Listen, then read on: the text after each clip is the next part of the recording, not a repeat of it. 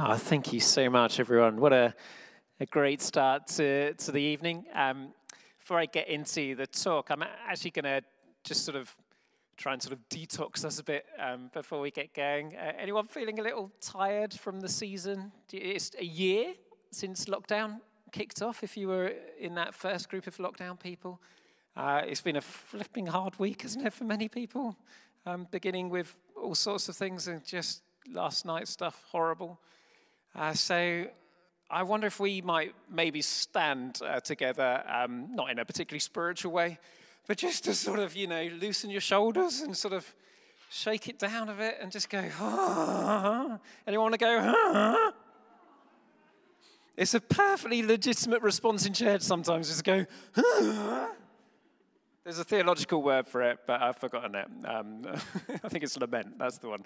Lament. Nicola was talking about it the other week. It's lament. It's oh, it was horrible, wasn't it? I mean, just horrible. Some of the stuff going on in the world, and that's before you even remember what's going on in, in South Sudan or you know all around the world where atrocities are, are happening on such a regular basis. And, uh, and Lord, we just pray that this evening that you will come and meet with us. Uh, we are so in need of you, Lord God. So in need of you, Lord Jesus. It can feel like we're orphans here on earth at times. And thank you that this passage teaches into those feelings that we have. And I pray that tonight that you'll renew our strength, our faith, our hope, and our love for you. And that we'll have a lot of fun here in the building together. In Jesus' name. Amen. Amen. We'll sit if you want, lie if you want, walk around if you want. Um, we're in uh, John chapter 14. And we're looking at Jesus saying, I'm going to send you another comforter, um, which is, is not the best language because for me, a comforter is one of those blankets that children wrap around themselves or something they stick in their mouth. It, it, it's sort of an older English word. Comfort means with strength, come, fort, fort, strength. Uh, so the Holy Spirit is the advocate, the strengthener, the encourager. He is advocate in the sense of like a legal person. He's on your side. So have you ever had that sort of conversation in your head, like, I'm rubbish, I'm useless? You know, the, we, when I was growing up, it was the, nobody loves me, everybody hates me, I'm going out to long ones, thin ones, short one, fat one, see them. Something about squirming. Anyway, anyway, that, I mean, that was a cultural moment for me, but clearly lost on 90% of the room. Uh, but do you know that, that feeling? Like, oh, we, we don't know where I am. It's, it's almost like a lament. It's like, is it just me? Is it just me? And I, I was doing some research on Mother's Day on Google this week, and I realized that every group of people I could think of were somehow offended by Mother's Day, including new mothers. It was like almost everyone had some reason to hate Mother's Day. If you're a father trying to get Mother's Day right at home is pretty tough, I have to say. If, if you're, you know, every reason to be miserable. The person who invented Mother's Day has since repented of it. She's like, oh, I didn't mean it to go like this. It's horrible. But you can see the reason that we, we try and do these celebratory days, and yet because we're all so tied up emotionally, we can end up feeling orphan spirit. Like, oh, is it just me? Is it just me? And uh, of course, it's not just us. It's just that's the lie that comes in. And that's why we've got this advocate who comes and whispers in the ear. And, and the advocate does the opposite of the serpent Remember how the serpent whispered in the Garden of Eden? Did God really say? So Winter, he didn't say in a nasty voice, he was a Windsor. Did God really say? Or to Jesus, you know, go on, go for glory, jump off the temple. Doesn't matter. Quoting scripture even at you. And the advocate comes and whispers truth to you. He's the spirit of truth in this passage. It, it comes out three times in John's gospel. The Holy Spirit is the Spirit of truth. He brings truth to you. And what does truth do? It sets you free. It's just hard to believe, isn't it? That's the problem.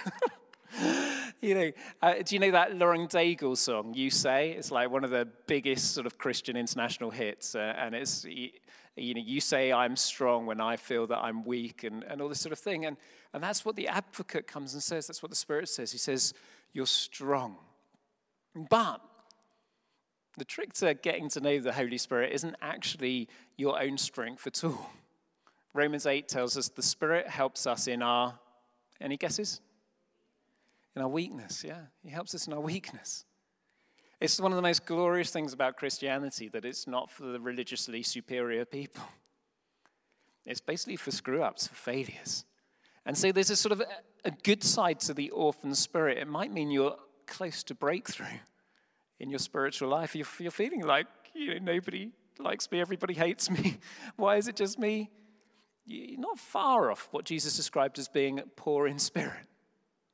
And they're the people who get the kingdom of, of heaven, the kingdom of God. If you're in that place where you're like, oh, then maybe there's room for the Holy Spirit to come in. I don't know if you have a personal story of encounter with the Holy Spirit. There's, an evangelist called Louis Palau, very, very famous. He died this last week. Matt Redman was converted at one of his, uh, one of his concerts, gigs, uh, preachers. Uh, lots of people converted in his ministry. He had this, this great saying, which I'm going to get slightly wrong, but it, it basically said something like, It doesn't matter if your story of you and Jesus or you and the Spirit is fantastic or wonderful or brilliant or exciting. What matters is that it's yours. It doesn't matter if your story is exciting.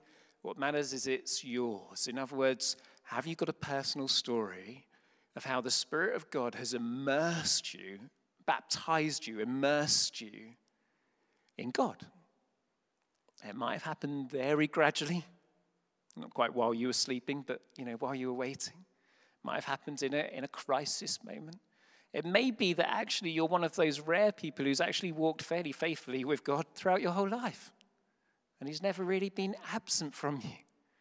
There are many gorgeous people like that in the scripture. John the Baptist was one of them. He just walked with God from infancy through. So did Jesus walk with God. And so maybe that your personal story is actually, I've got to know him better over time. He walks with me and talks with me along life's narrow way. And maybe, though, that if you're like me, you had moments of encounter with the Spirit of God, and then two other things crept in on you, and they're, they're things that come out in this passage. And Jesus says in this passage, If anyone loves me, he will obey my teaching, and the Father will love him, and we will come to him and make our home with, with him. If he does not love me, he will not obey my teaching. So, one, one of the prerequisites to having an ongoing, life giving relationship with the Spirit is obedience to Jesus. And, uh, and that's a bit harder to do, isn't it, in, in life? Because Jesus asks some quite challenging things of us. In fact, he spells out his own obedience in this passage, uh, and it's, it's, it's, as tough as it gets. His own obedience um, comes in verses 28 uh, through 30. You've heard me saying, I'm going away and I'm coming back to you. If you love me, you would be glad that I'm going to the Father, for the Father is greater than I. I've told you what will happen, so that when it does happen, you'll believe. I will not speak with you much longer, for the prince of the world is coming. He ha- that means the devil's coming to get him, to crucify him. It's, it's a week before his uh, crucifixion, murder. He, but the devil has no hold on me. The prince of this world has no hold on me. But the world must learn that I love the Father and that I do exactly what my Father has commanded me to do. So, obedience for Jesus meant death on a cross. Why? Because of his love for the Father and to release us from our sins and our disobediences. So obeying Jesus' commands is not, it's not a light thing, it's not a trivial thing. It's not just have you tithed your money this month. It's not just have you kept Sabbath. It's not just have you honored your, your mother or father if you're lucky enough to have relationships with them, enough to send cards to them on a, on a particular day of the year. It's are you prepared to surrender yourself to die to yourself like Jesus did on the cross so that he, he can be Lord. So, obedience is the first thing if we want more of the Spirit, and it comes from a place of love, not of fear, not of trying to prove that we're all right with God, but if we love Him, we will obey His commands. Do, do, do you know the difference between that? Can you, can you think of it in relationships that, that you're in or that you've grown up in? There, there are some people, say a teacher at school, you just really liked, yeah? I mean, it, everyone lucky enough to have one teacher at least that they liked? Anyone here? there are a few teachers uh, around, aren't there? Uh, one teacher you liked. And, and for that teacher, what would you have done to get in their favor? It's, it's often quite a lot, isn't it? I can remember teachers who meant a huge amount to me. I can remember one who caught me just after I'd, uh, I'd finished my uh, GCSEs, and he was like, Oh, you will do geography at university, won't you? I ended up doing geography for a year at university. Why? I really respected Dr. Laverick. He was a wonderful guy, really, I was a fairly malleable person. I didn't really have much idea what I wanted to do. Um, and for him, I basically changed the course of my life, at least for a year before dropping out of the subject and doing theology. It's amazing what we'll do for someone that, that we love, we respect, we honor. We'll do all sorts of things for people we fear as well, won't we? Uh, and that's, that's not from a great place. And God's not looking for our fear, He's looking for our love, which then draws us into amazing, willing obedience. He has got legions of angels who will be perfectly obedient to him all the time. Jesus, even in Gethsemane, said, Don't you know, I could command, I can't remember how many he said. How many was it? Tens of thousands of angels to come and deliver me now. I can just do it. So he's got people who will obey him perfectly, and they're pretty amazing beings. But he's looking for a love response from you. And it's the thing that pleases heaven almost more than anything. And he backs that love response by giving you the Holy Spirit. And you see, the Holy Spirit in, in the Bible is often described as a dove, a turtle dove. And I don't know much about birds. I can spot which one's a robin and which one's a magpie in the garden. Uh, but what I understand about these turtle doves is that they're the easiest startled birds. Uh, and so if one uh, is sort of coming near to you or it's resting and there's a loud noise, it will just fly away. R.T. Kendall tells a great story about one in his book, Sensitivity of the Spirit. He, he's saying he's um, he was getting ready to go and preach in church one day, and he was having a right argument with his wife, as sometimes happens in vicarages and, and so forth. And, and there was a dove on the roof, and as they started to raise their voices at each other, this is, you know, lovely R.T. Kendall, who's preached here a couple of times, as they started to raise their voices at each other, uh, the bird just flew away. And he, he felt it was a sign from God that the Spirit can easily just fly away from us as well. He's easily disturbed. He, comes in peace to peaceful people, for people who love God, who want to obey his commandments. And then he felt the Spirit whisper in his ear, and he said, he said, Well, God, God I'm going to church now. Um, and it, well, the Spirit said, Well, you can go if you want, R.T., but I'm going to stay here with your wife and minister to her. Um, guess he'd read the, uh, the agenda for the week. You see, the Holy Spirit you need to know two things really about the Holy Spirit from Scripture. One is that if you can say that Jesus Christ is Lord of your life, you have the Holy Spirit. Okay, so that's, that's just entry level fantastic. In Ephesians 2, uh, Holy Spirit's described as an engagement ring, a seal for you. It's a guarantee. God's not going to let you down, He's not going to break off the engagement. The, uh, the ring's on a finger, and you've got God forever. That's it's a guarantee for you. But to walk in step with the Spirit, and to stay immersed in the Spirit is a totally another story. That's much more tricky. We have to keep being people who love God, obey His commands, and walk with Him. So that was the first thing that can get in the way. The second thing is the reason that we don't always find ourselves loving God and obeying the commandments. It's because of the world. And it, says here, the Spirit of truth is coming to you. The world cannot accept him, it neither sees him nor knows him. and Judas, not Judas Iscariot, says, Lord, why do you intend to show yourself to us and not to the world? and then he talks about the obedience thing. And the thing is, the world, which means basically in Bible, it means anyone doing things their own way. Anyone who's not for Jesus is against Jesus. The, the world can't see the Spirit and they can't know him. You know him and you have him in you, Jesus says, or you will have him in you. So you can take the translation both ways. But the world can't have the Spirit. And yet, the world is quite an attractive thing at times, isn't it? For, Christians, even Christians who know that experience of being baptized in the Spirit and immersed in the Spirit, it's easy to get into the orphan spirit mode even when you've had the Holy Spirit. and instead of going, oh, to God, we sort of go, oh. so, the, oh, God, it's hard.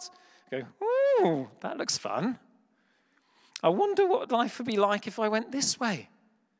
If I focused on getting more money, if I focused on more sex, if I focused on more power, if I focused on me, Isn't it, after all, God loves me, so he wants good things for me, so he just wants me to be happy, so therefore, doesn't God really just want me to have whatever I want? It's so easy, isn't it? And the, the thing is, half the time we're lying to ourselves, we don't even spot it. It's only when we're in relationships like we're in in church and small groups and accountability and, and we're reading the scripture so it can talk back to us that we clock, oh, yeah, no, I really, yeah, why? Why did I want that extra, whatever it is, money or relate? Why did I, why was I chasing that? It's because the world's got a strong pull to it. And the prince of this world, Satan, comes like a, an angel. Did God really say? And he makes it ever so attractive. And one of Jesus' 12 disciples, the Judas not mentioned here, loved money so much that he conned himself into thinking it would be a good idea to betray Jesus for 30 pieces of silver because he didn't like the way Jesus was serving poor people. He had hung out with Jesus face to face for three years and still conned himself. So the world can be this illusory attraction for us. And we can try and hold on to it so much. It's one of the reasons I like Sam's song so much, because it's, it's telling us to fix our eyes onto Jesus, not onto just the stuff here. And obeying God can feel like a right drag. It can feel so hard, can't it? Jesus told a, a parable you might find helpful. He said, Look, there's a guy who did a startup company and he employed people in his startup and he said, Come on, work for me. And after a number of years, I'm going to give you uh, some shares in the company and you'll get a certain uh, dividend at the end of it. And they go, Fantastic, that's brilliant, great job, I'll go and do that. A couple of years later, the owner of the company takes on some more team and he offers them the same offer, the same dividend, and the same, uh, the same shares. Another year later, he gets on more people and says, Come on, you come and work for it. And he offers them the same. And then a year later, he does the same. A month after that, he sells the whole thing, makes an absolute mint on it. And everyone who's worked for him, whether they've worked for five years or three years or two years or one month, they get the same thing. Why did Jesus tell that sort of story? He told it because he knew that it provokes our hearts. We're like, I've labored so hard for you all these years, God. I've been working hard. I even came to the six o'clock service when Richard couldn't stop talking one Sunday. I've been here for hours, and you've just treated me the same way as the other person, and I want more favor on my life now. And he's like, oh, Can you see your heart? What you really love is the world, not me. Sometimes we, we have to get to the point where we're really aware we've got an orphan spirit, where we have a diagnosis put on us, and, and next week we'll look at how the Spirit convicts us of, of sin, righteousness, and judgment. The, the diagnosis comes on us and just goes, You're not quite in the right place, are you? I've been through that over the last couple of years. I've had you know, some of those times people sometimes call dark nights of the soul, moments of just real spiritual depression. And you're sort of sitting there going, oh, Oh, this is so hard. This is agony to walk through. It's, it's so difficult. And yet, God will woo you out of those moments when He's taught you enough from them. If you, if you actually, practically, if you ever find yourself in a moment where you're like, I just feel dead right now, I'm in a desert place, really easy diagnostic question. This is, if you're making notes ever, this is one to write down. If I'm in a desert place, why am I in a desert place? Did I put myself there, or did God put me there? if I put myself there by some deliberate sin or ignoring God or something else, then I need to just get out of the desert as fast as possible. But if God's led me into the desert, as he did with Jesus after he'd been filled with the Spirit, to say, God, help me to learn whatever I need to learn so that you can bring me out of this dry place as soon as possible. And when you've done that, when you've been in a place of brokenness and desperation and orphanness where you're like, I'm not even sure if you're my daddy right now, if you're my mum in heaven, then you're in a place where you can go, please come and fill me. It's a paradox of Christianity that sometimes when you're at your most broken, you're at your closest to being whole. Sometimes when you're the most fragile, that you're the closest to being strong. Sometimes when you think you've just been shattered in pieces and you can't go on, it's the point where God's likely to bless you. Think of Jacob making his way back into Israel to see his brother. He's been away for 14 plus years. He's, got two wives, he's got all this stuff, but he's not sure if he's about to be killed. So he sends everyone ahead of him to con them, to con his brother. And then he ends up wrestling with God through the night and says, I'm not going to let go of you till you bless me. Even with all his success, he still had an orphan spirit. Is my brother going to kill me? And we're complex human beings, aren't we? We're a right mess generally. Complex human beings. You know, there's a lot of talk in, in Christian terms at the moment that we shouldn't talk about sin anymore because people don't get sin, allegedly. They get shame and they understand shame, they don't get sin. But if you've watched the news this week, almost everything has been about how we're all sinners and how half the population are sinners, for guaranteed for sure, and the other half probably are as well.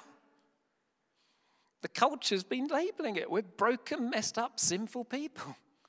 Not sure about that. Look on Twitter. Almost every diagnosis on there is you're a sinner, you're a sinner, you're a sinner.